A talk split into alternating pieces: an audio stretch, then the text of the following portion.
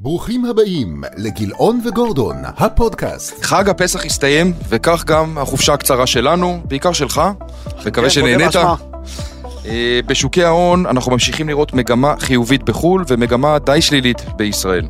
בשבוע האחרון עלה מדד המניות העולמי באחוז ושלוש עשיריות, בזמן שמדד תל אביב 125 איבד קצת יותר מעשירית האחוז. הפער אגב בין שני המדדים עומד כבר למעלה מ-12 אחוזים מתחילת השנה. בזירת החוב, שבוע של עליית תשואות, מדד האג"ח האמריקאי ירד באחוז, מדד אולבונד הישראלי, גם כאן ירד בקצת יותר מעשירית האחוז, הנפט ממשיך להתחזק ונסחר כבר ב-82 דולרים לחבית. הוקטור השלילי העיקרי שהשפיע על השוק בישראל היה הורדת תחזית הדירוג של סוכנות מודי'ס. מעבר לזה פורסמו הרבה מאוד נתוני מאקרו ויש לנו היום פרק חשוב, מעניין, עם תוכן איכותי. בואו נתחיל כהרגלנו דרור, כן. אה, במצבה של כלכלת ישראל, איפה אנחנו עומדים בדשבורד של רמת הסיכון לישראל. אוקיי, אז אה, הדשבורד ממשיך אה, ככה באיטיות להצביע על אה, מצב קצת פחות טוב של ישראל. אנחנו רואים את אה, ביצועי השקל ממשיכים להיחלש. צריך להז... להזכיר לכולם שהדולר בעולם נחלש בצורה אפילו די משמעותית. מתחילת השנה הוא כבר ב-2%, אחרי שהוא היה אה, בשניים ומשהו אחוז למעלה ביחס למטבע, לסל המטבעות העיקרי, ועכשיו הוא במינוס 2 אחוז. באותו זמן, מול השקל הוא דווקא ממשיך להתחזק, ואנחנו כבר בהתחזקות של אה, 4 אחוזים בדולר, התחזקות יותר חזקה של האירו כתוצאה מכך, אז אנחנו רואים בהחלט אה, בשאר... האירו אגב חצה את 4 שקלים כבר בשבוע שעבר, הדולר הגיע ל-3 שקלים ו-67 אגורות לדולר, כן, אלה כן. המספרים. שזה היה באמת אה, כחלק מההיערכות, הגל הנוסף הזה של היחלשות- היחלשות השקל, היה כחלק מההיערכות להורדת התחזית דירוג או הדירוג. אז אה, שוק המניות כמו שכבר אמרת, אנחנו רואים גם פה המשך חולשה, עוד שבוע שבעולם עולים, אצלנו יורדים, גם היום, אה, לפחות נכון לרגעים אלו, אני רואה שהמדד בישראל בירידות קלות, ו- ובאמת אה, פער של 12% מול מדד המניות העולמי, זה סימן לא כל כך טוב. מבחינת CDS, פרמיית הסיכון של ישראל, אנחנו רואים עלייה לא, קצת יותר נמוך מרמות השיא שראינו לפני בערך חודש, אבל בהחלט אה, אנחנו ב, ב, יותר קרובים לרף העליון של אה, פרמיית הסיכון של ישראל. כל אלה יחד עם הפערים בין האגרות חוב האמריקאיות, התשואות בישראל היום יותר גבוהות מבארצות הברית כמעט לאורך כל העקום, מלמדים שהמשקיעים עדיין אה, בהחלט חוששים למצבה של ישראל, אם כי לא בפאניקה, הכל לאט לאט כזה, כמו, אולי כמו צפרדעים. כן, ידעתי שתיתן את הדוגמה הזאת. שכן, מחממים תמיד. בסיר, אבל זה, אני חושב שזה בעיקר נובע מנקודת התחלה מאוד מאוד טובה של הכלכלה הישראלית, שעכשיו פשוט אה, מתמחרים אותה טיפה אחרת. אני רוצה שאנחנו אה, נתעמק באירוע של יום שישי, סוכנות הדירוג אה, מודי'ס הורידה את תחזית הדירוג של ישראל מחיובית ליציבה. התגובה בשוק די מתונה יש להגיד. מה, מה התחזית לגבי האיתנות והצמיחה של המשק הישראלי? אוקיי, אז אני חייב להגיד שדיברנו על זה עוד לפני מספר שבועות, שאם משקיעים יחכו לסוכנויות הדירוג, שיגידו את דעתם על כלכלה, על חברה, על מניה, אז כנראה שעד שדברים כאלה, עד שהעדכון יוצא כבר הסוסים בורחים אהובה, ורואים את זה גם אה, בישראל. צריך אה, אה, להזכיר גם שהדירוג של מדינת ישראל הוא עדיין גבוה, זה A1 עם תחזית יציבה. אז היינו ב-A1 עם תחזית חיובית, מה שאומר שיכול מאוד להיות שהיינו עולים לאזור ה-AA מינוס, לפי מודי'ס AA3, אבל בכל מקרה זה רמות אה, אשראי מאוד מאוד חזקות, וגם A1 זה עדיין רמת אה, אשראי חזקה. השוק נערך לזה, השוק, אה, זאת אומרת, היה באז שזה הולך לקרות כל שבוע שעבר, בגלל זה ראינו את השקל נחלש, בגלל זה ראינו את הבנקים אה, בישראל נחלשים. אבל יחד עם זאת אנחנו לא רואים דרמה היום מכיוון שזה כבר תומחר וגם הירידת תחזית דירוג היא בוא נגיד ככה יכל להיות יותר גרוע ובינתיים איך היא תשפיע? איך היא תשפיע על אה, מי שמאזין לנו, רואה אותנו, צופה בנו? מה, איך, זה, איך זה ישפיע עלינו? זה משפיע מהרבה בחינות, אה, אתה יודע, קודם כל ברמה של, אה, בשנים האחרונות התרגלנו שמדדים בישראל נכנסים לכל מיני מדדי, מדדים בעולם, כלומר תעו- תעודות עוקבות, אחרי מדדים של אגרות חוב, אחרי מדדים של מניות, פתאום השוק הישראלי נהיה רלוונטי גם עבורם, חלק מזה זה גם איכות האשראי. אז אה, זה משקיעים חדשים שמסתכלים על, ה- על, על השקעה בישראל. החוב שמדינת ישראל מגייסת גם הוא קשור.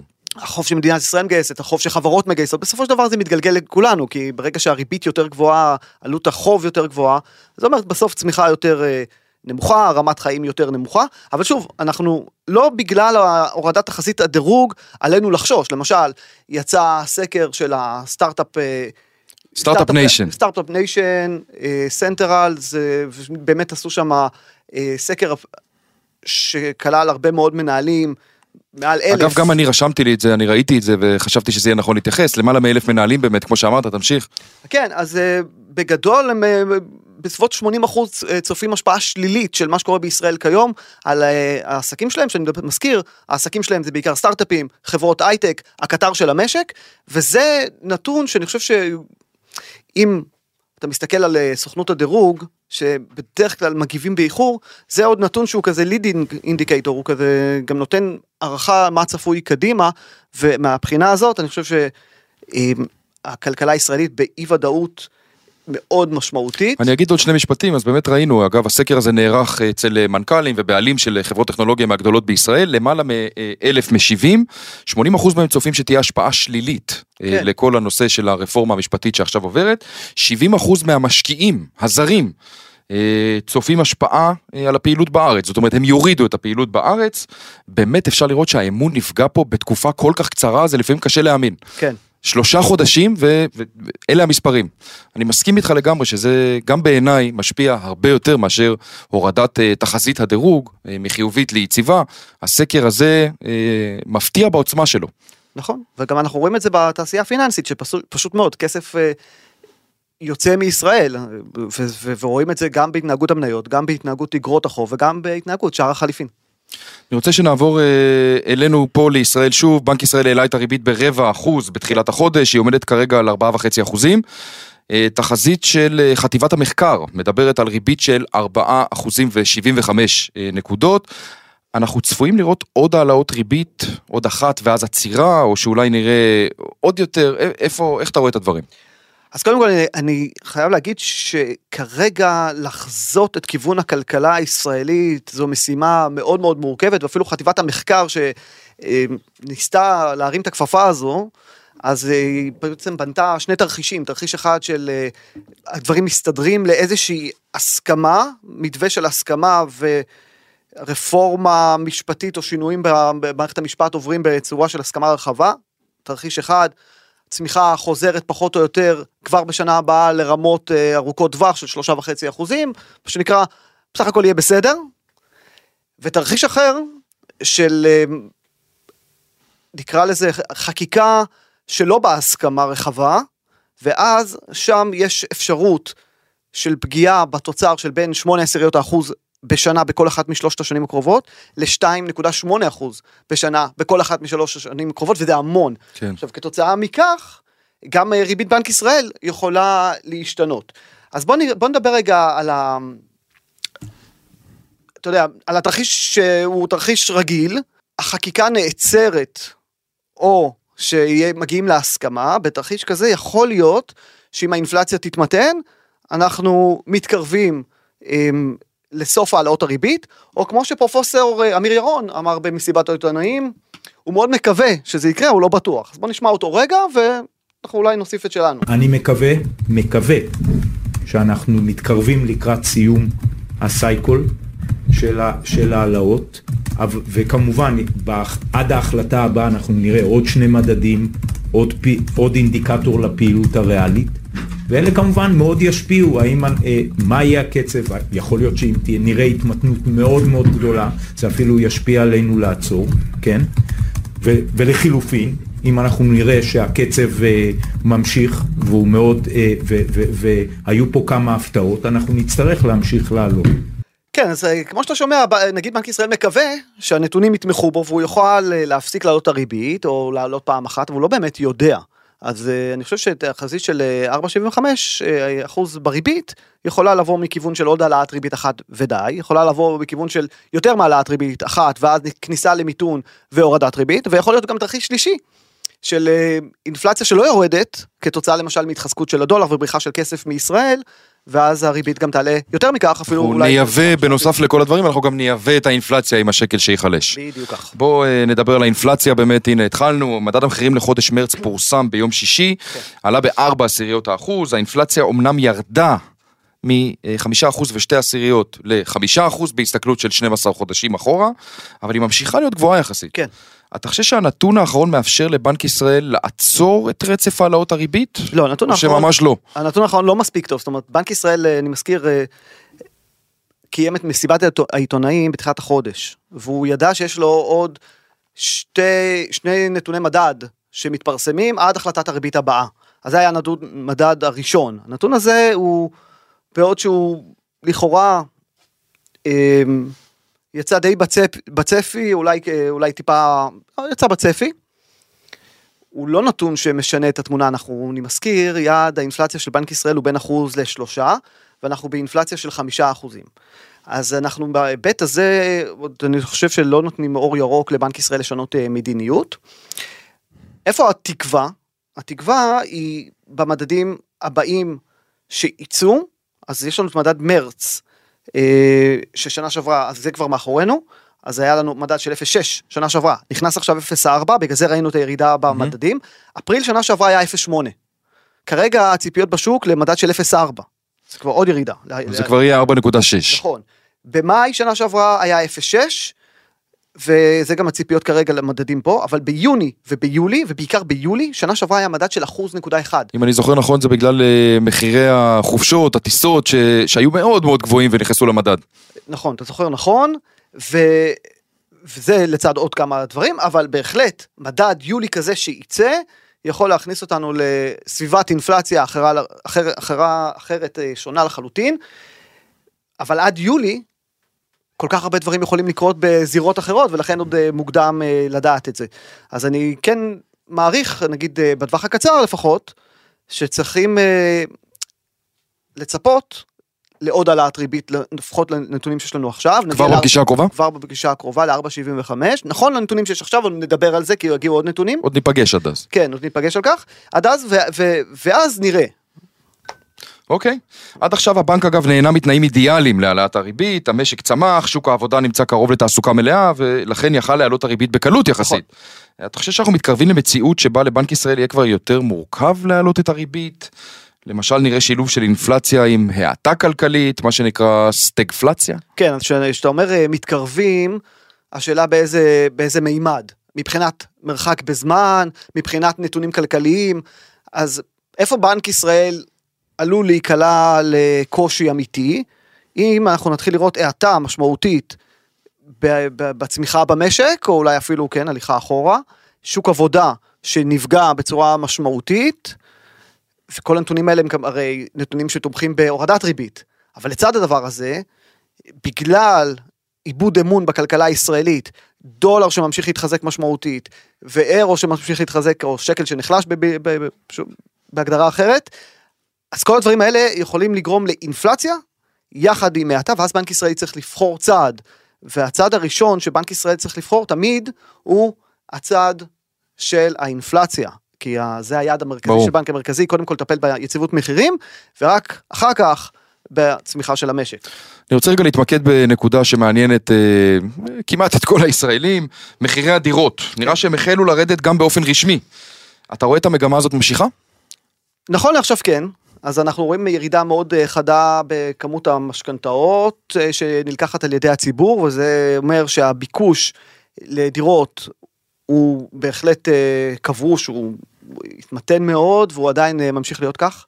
אני כן חושב שעדיין יש פערים מאוד משמעותיים בין המחירים שהמוכרים מעוניינים למכור, כשאני אומר מוכרים, אני גם עדיין זה הקבלנים, שזה דירות חדשות, וגם דירות יד שנייה, ששם זה עוד יותר בולט. יש פער עצום בין החלום של המוכר לבין היכולת הכלכלית של הרוכש, והמחירים כבר יורדים, אבל למרות שהם יורדים, יש להם עוד הרבה לרדת כדי להיפגש עם הביקוש הסביר. עכשיו, מה, מה זה אומר? ככה, אם אני מסתכל היום על אה, דירה במרכז הארץ, ואני שואל את המוכר, תגיד, כמה שכירות אפשר לקבל על הדירה? והוא נוקב איזשהו מספר. ואז אני עושה את החשבון לפי תשואה של שלושה אחוזים. ש- שאני אגיד, היום על פיקדון בבנק אפשר לקבל ארבעה אחוזים, יותר ארבעה אפילו, וחצי כן. אחוזים, ב- בלי סיכון, בלי כאב ראש.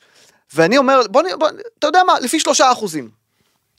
ויש פער של 20 אחוז בין המחיר שהוא רוצה למחיר הזה של לפי 3 אחוזים, זה אומר שעוד אין מפגש. וגם 3, 3 אחוזים היוון של אה, שכר דירה, זה גם עוד יכול להיות בכלל שבאתי לקראתו, ולמה לא 3.5 אחוזים? אם אתה לא צופה עליית מחירים בדיור, אז, אז אני חושב שהפער הזה עוד קיים. עכשיו, השאלה מתי יישברו. מה יכול להרוס את זה? מה יכול להרוס את זה אה, בהיבט של צפי לירידת אה, מחירים. כרגע לא נראה שהממשלה יש לה איזושהי אסטרטגיה שתומכת בהאצה מהירה של הבנייה. ואם אין התחלות בנייה אה, חזקות, אז לאט לאט אותם אנשים שיעברו לגדר, הם על הגדר. הם... השאלה היא, אני רוצה אבל, אני רוצה להקשות עליך, אתה יודע, הגדר הזאת, כן. אה, זה אנשים שאומרים, הריבית מאוד גבוהה, היא תרד. נכון, ואני אחכה, כן. והריבית תרד, ויהיה לי יותר קל לקחת משכנתה, והמחירים יחזרו לעלות. נכון. ואני לא בטוח שאנשים לגמרי מבינים שהריבית יכולה להישאר גבוהה לזמן ארוך. בתרחיש כזה מחירי הדירות ימשיכו לרדת, אבל בתרחיש שהריבית תרד, כי האינפלציה תרד בצורה משמעותית, וכן נניח יהיה יותר אה, ממותן פה אני בישראל, לא בטוח שבנק ישראל, גם אם האינפלציה תרד, ימהר לה- להוריד את הריבית. יכול להיות. השאלה כמה חמור יהיה המיתון, אם יהיה מיתון, כן? זה סתם, זה כרגע שיחה. לא יודע אם זה יקרה או לא יקרה, אבל נניח וכן, מה צריך לקרות כדי שהביקוש לדירות יזנק שוב? אז אני חושב, ריבית שיורדת בצורה משמעותית. כדי שהיא תרד בצורה משמעותית, צריך להיות משהו רע. דרך אגב, ברור. משהו רע הזה, זה אומר שיותר ויותר אנשים אין להם עבודה. אז גם זה מוריד ביקוש לנדל"ן. טוב, יהיה מעניין, כי בכל זאת, אתה יודע, אני בדיוק קראתי, אנחנו לפני יום העצמאות, אני קראתי שבשנת אה, חגיגות המאה למדינת ישראל יהיו פה 15 מיליון איש. צריכים לגור, האלה, כן. צריכים לגור באיזשהו בסופו של מקום. דבר כמגמה ארוכת אה, טווח. כן. טוב, קשה להתעלם מהחולשה של השקל, דיברנו על זה גם אה, אה, בהתחלה, מאז כל הסאגה של החקיקה המשפטית. מצד אחד יושב בנק ישראל על יתרות מטח של למעלה מ-200 מיליארד דולר, כן. הוא לא התערב עד כה. אה, מצד שני, אולי הוא צריך להתערב כי השקל מאוד נחלש. אתה חושב שאנחנו מתקרבים לנקודה שבנק ישראל באמת יתחיל להשתמש ביתרות המטח העצומות האלה? אז אני, אני אגיד ככה, בנק ישראל לא השתמש למרות שלכאורה ראינו פיחות משמעותי בשקל, כי השוק עבד. בנק יש- ישראל התערב בנקודות ששם יהיה כשל שוק, שלצורך העניין, אתה רוצה אה, לקנות דולרים, ואין במערכת דולרים, אין מי שימכור לך. אז בנקודות כאלה, דרך אגב ראינו את זה בקורונה קצת, אז בנק ישראל אה, יכול להתערב. כרגע, אתה רוצה לקנות דולרים, אז מוכרים לך דולרים, השוק מתפקד, אמנם השקל נחלש, אז אה, בנק ישראל עוד לא מתערב, ולכן, לפחות אה, בטווח הקצר, אז בנק ישראל לא צפוי להתערב, יכול להיות שבהמשך, אם דברים יוחמרו ברמה הפוליטית אה, בישראל, אז אנחנו נראה את בנק ישראל נאלץ להתערב ולהכניס קצת יציבות לשער החליפין. אני רוצה שנעבור לשוק האמריקאי שחווה באמת אה, תחילת שנה אה, יפה, מוצלחת, המדדים שם אה, סך הכל עולים בצורה משכנעת. זאת למרות ואולי בזכות הציפייה למיתון שתיאלץ את הבנק הפדרלי לעצור את העלאות הריבית ובהמשך ובעתיד הקרוב כבר להתחיל להוריד אותה. כן. מה, מה אפשר ללמוד מנתוני המקרו שפורסמו, לא היינו כאן שבועיים, בואו ננסה לתמצת כן. את זה, שפורסמו בארצות הברית. כן, אז אני אגיד שבאמת אה, מבחינת המשקיעים שהריבית, אה, שמצפים שהריבית תרד, אז אוטומטית הם מתרגמים את זה, רגע, מה זה אומר ריבית יורדת? נרוץ, נקנה מניות טכנולוגיה ו- ו- ו- וקריפטו ודברים שיותר קשורים לסיכון. ואכן, אנחנו רואים אה, כמה מניות, בעיקר הגדולות, מובילות את הראלי, אבל כשאתה מסתכל למשל על הראסל 2000, שזה עיקר השוק בארצות הברית, אז שם רואים באמת שוק אחר לגמרי מהנסדק. אז באמת העניין הזה של ריבית יורדת, זה כרגע מבחינת השוק, זה טוב לנכסי סיכון נקרא לזה ככה, בעיקר מניות אה, שמתנהגות בקורולציה אה, הפוכה לריבית. עכשיו, הנתונים בארצות הברית כרגע, עדיין שמים אותנו בתרחיש של נחיתה רכה. כלומר, אנחנו רואים את המכירות הקמעונאיות בארצות הברית, שזה פורסם ביום שישי האחרון, ירדו מעבר לצפי. כן. ירדו באחוז, הצפי היה לירידה של 0.4, ירדו באחוז זה הרבה. אבל צריך לזכור שלפני, בינואר, היה עלייה מאוד חדה של 3 אחוזים ועשירית, אז זה אה, מתקזז. אז אם אני לוקח רגע את המכירות הקמעונאיות ואומר, רגע, למה הייתה ירידה כל כך חדה? אז בארצות הברית, יש שם איזשהו נתון שהוא לכאורה מעוות, כי אנשים הוציאו פחות כסף על דלק. ומכ- זה טוב שאנשים הוציאו פחות כסף על דלק, אז יכולים לקנות דברים אחרים, כי המחירים של הדלק בארצות הברית ירדו. אז אם אנחנו מנטרלים את הרכבים והדלקים, אז אנחנו מקבלים ירידה של שלוש עשיריות, זה עדיין ירידה. אז פה בהיבט הזה אנחנו רואים אה, באמת אולי אפקט של אה, SVB והמשבר של הבנקים, שהציבור בחודש מרץ אה, קצת היה לו פחות חדוות רכישה. גם מדד העסקים הקטנים בארצות הברית מראה על אינדיקציות נמוכות בהרבה ממה שהתרגלנו בשנים האחרונות, אז יש, יש שם נתונים סטטיסטיים מהחמישים שנים האחרונות, 49 שנים. המדד בממוצע עומד על 98, עכשיו אנחנו ברמה של 90 נקודות, וגם פה מדברים הרבה על העניין שברגע שהבנקים נכנסו ללחץ, בעיקר הבנקים האזוריים נכנסו ללחץ, אז א', הרבה אנשים מעבירים מהם את הפקדונות לבנקים גדולים, הם גם נותנים הרבה פחות אשראי. בדיוק, נותנים הרבה פחות אשראי, וזה כשלעצמו גורם אה, לבנק הפדרלי להיות פחות אה, תלוי בעצמו, ב, הוא לא צריך להוריד, להעלות את הריבית, כי בעצם יש אה, צמצום מוניטרי או צמצום כמותי שמגיע כתוצאה מכך שנותנים פחות הלוואות גם ככה.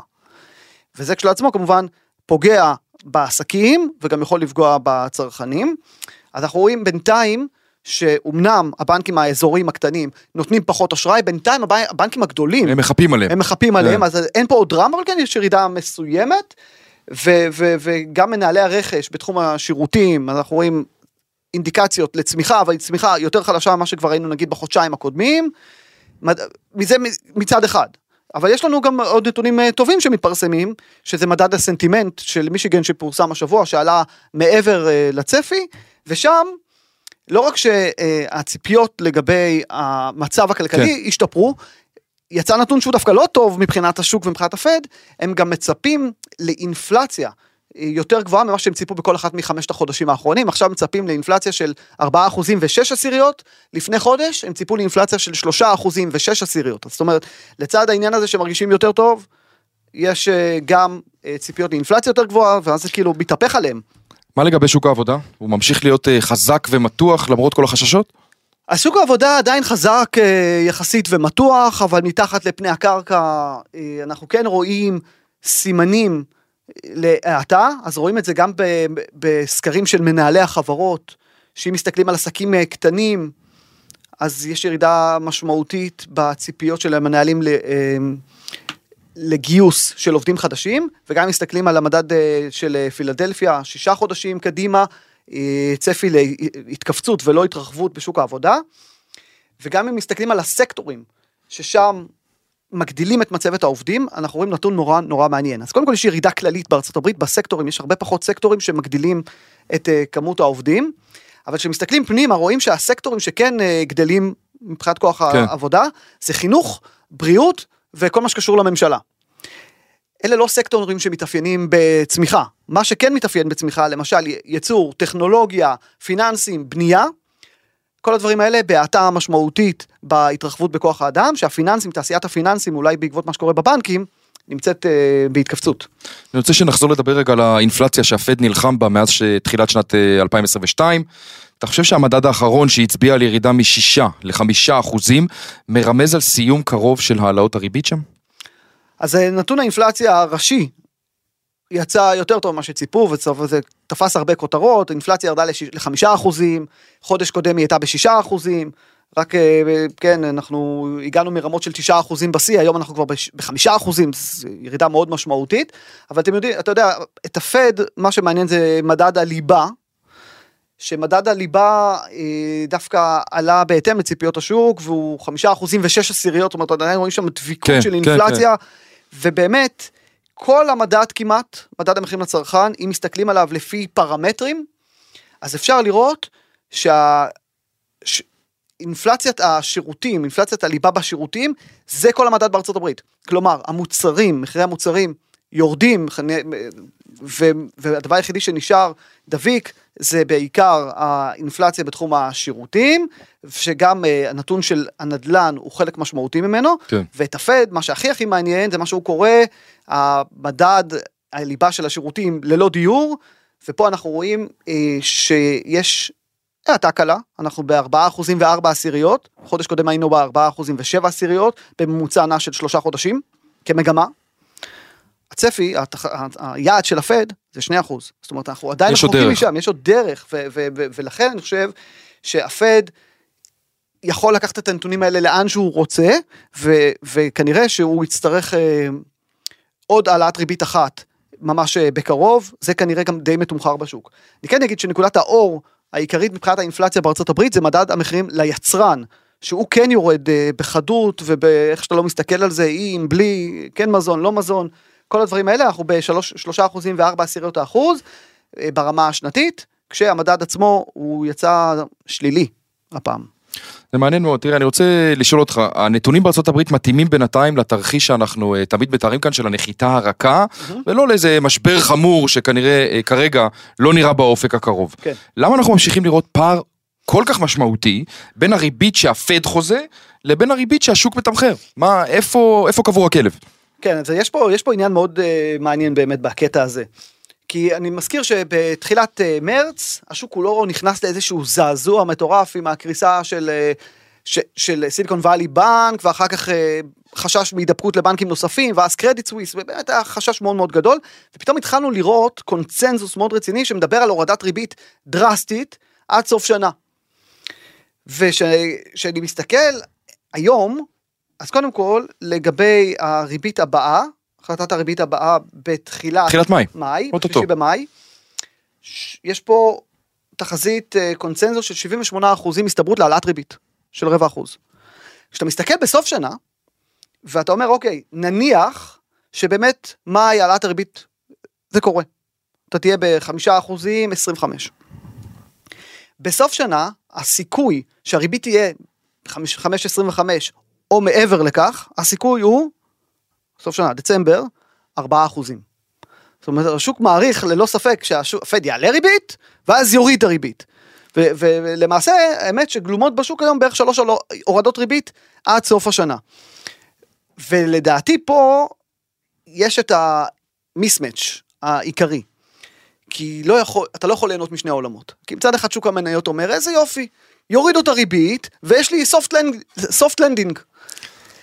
מצד שני, כדי שיורידו את הריבית, זה לא הולך עם סופט לנדינג, זה צריך להיות משהו הרבה יותר אה, חמור. כואב לכלכלה וחשבו אולי קריסת בנקים, בינתיים לא נראה שיש עניין של קריסת בנקים, כן. פורסמו דוחות של הבנקים הגדולים לפחות עד כה, דוחות אה, מצוינים שהוביל לראלי מאוד משמעותי בחלק ממניות הבנקים ביום אה, שישי, ו- ו- ובהחלט אנחנו חושבים שמשהו פה יצטרך אה, לתפוס פינה. אי אפשר יהיה לאכול בשני העולמות, בסוף יהיה רק עולם אחד שישלוט, ואנחנו נדע את זה מאוד בקרוב. טוב, אם אה, נדע את זה מאוד בקרוב, אולי כבר בשבוע הבא, אנחנו ניפגש ממש כאן. אני רוצה להודות לכל המאזינים, לצופים, שבוע טוב, שבוע טוב נדב. ביי ביי להתראות.